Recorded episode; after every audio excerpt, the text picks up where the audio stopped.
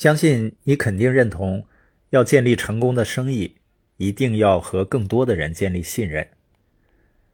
我在生意发展的过程中啊，曾经有很信任的人，后来呢，在心理上渐渐的疏远。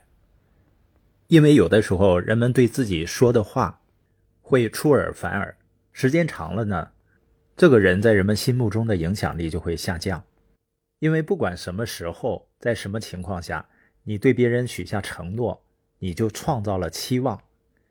如果你恪守这个承诺，你就创造了信任。得到信任为什么这么重要呢？因为一切的关系都是建立在信任之上。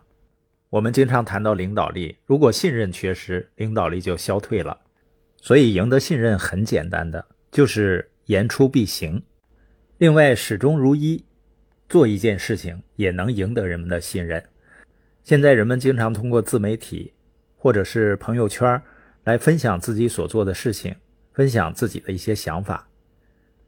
如果你是今年做做这个，明年再做做那个，当我看到这样的人时候，我知道他一定过着支离破碎的生活，他周围的人也不知道该对他抱什么期待。